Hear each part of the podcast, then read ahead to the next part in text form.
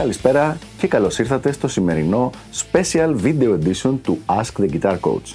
Είμαστε σήμερα εδώ, καλεσμένοι στα Four Wall Studio με τον Δημήτρη Βουτσά. Γεια σου Δημήτρη. Γεια. Και σήμερα θα απαντήσουμε μία ερώτηση από το κιθαριστικό φόρουμ kithara.gr, το μεγαλύτερο κιθαριστικό φόρουμ στην Ελλάδα. Είναι εφικτό να κάνει κάποιος ταυτόχρονα μαθήματα κλασικής και ηλεκτρικής κιθάρας; Ποια είναι τα υπέρ και τα κατά; Ωραία ερώτηση. Και είναι κάτι το οποίο μου το έχουν ερωτήσει αρκετές φορές. Εγώ προσωπικά έκανα και τα δύο και είχα χρησιμοποιήσει κάποιες συγκεκριμένες στρατηγικές για να τα καταφέρω, αλλά το βρήκα απόλυτα εφικτό.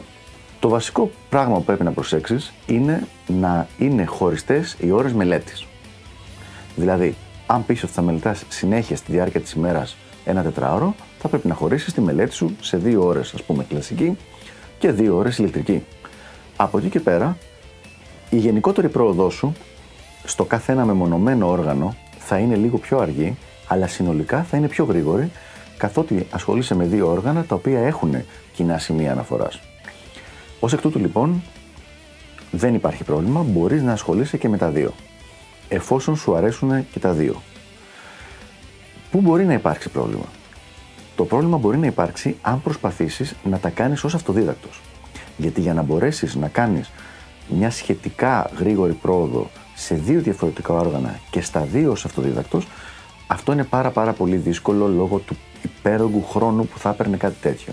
Δηλαδή θα έπρεπε να υπολογίσεις ότι θα χρειαζόσουν τουλάχιστον ένα πεντάρο με εξάρο στο κάθε όργανο, το οποίο σημαίνει ότι φτάσαμε τις 10 με 12 ώρες συνολικά. Ω εκ τούτου, για να το συμμαζέψουμε το όλο θέμα, ναι, γίνεται, αλλά φρόντισε να έχεις καλούς δασκάλους και στα δύο διαφορετικά όργανα. Πολλές φορές, να κάνω μία παρένθεση, λένε, λέει ο κόσμος ότι υπάρχει πρόβλημα λόγω των νυχιών της κλασικής κιθάρας ή λόγω της διαφορετικής θέσης στο χέρι της ηλεκτρικής. Αυτό δεν ισχύει. Όντως, τα νύχια τα οποία χρειάζονται στο δεξί χέρι της κλασικής θα μπορούσαν να είναι ένα πρόβλημα αν κάνεις κάποιες πολύ προχωρημένες τεχνικές όπως είναι το 8 finger tapping. Αλλά στη συντριπτική πλειοψηφία του κόσμου αυτό δεν είναι ένα θέμα. Από εκεί και πέρα μη σε απασχολεί. Επίσης, τα μακριά νύχια στην κλασική κιθάρα είναι μια παλιά τεχνοτροπία, μιλάμε δεκαετία του 50, η οποία στους μοντέρνους παίχτες δεν συναντιέται τόσο πολύ. Οπότε και πάλι θα μπορούσες να τα έχεις λίγο πιο κοντά.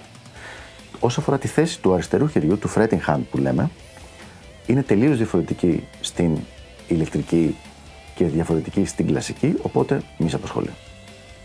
Αυτά από μένα και τα λέμε στο επόμενο Ask the Guitar Coach.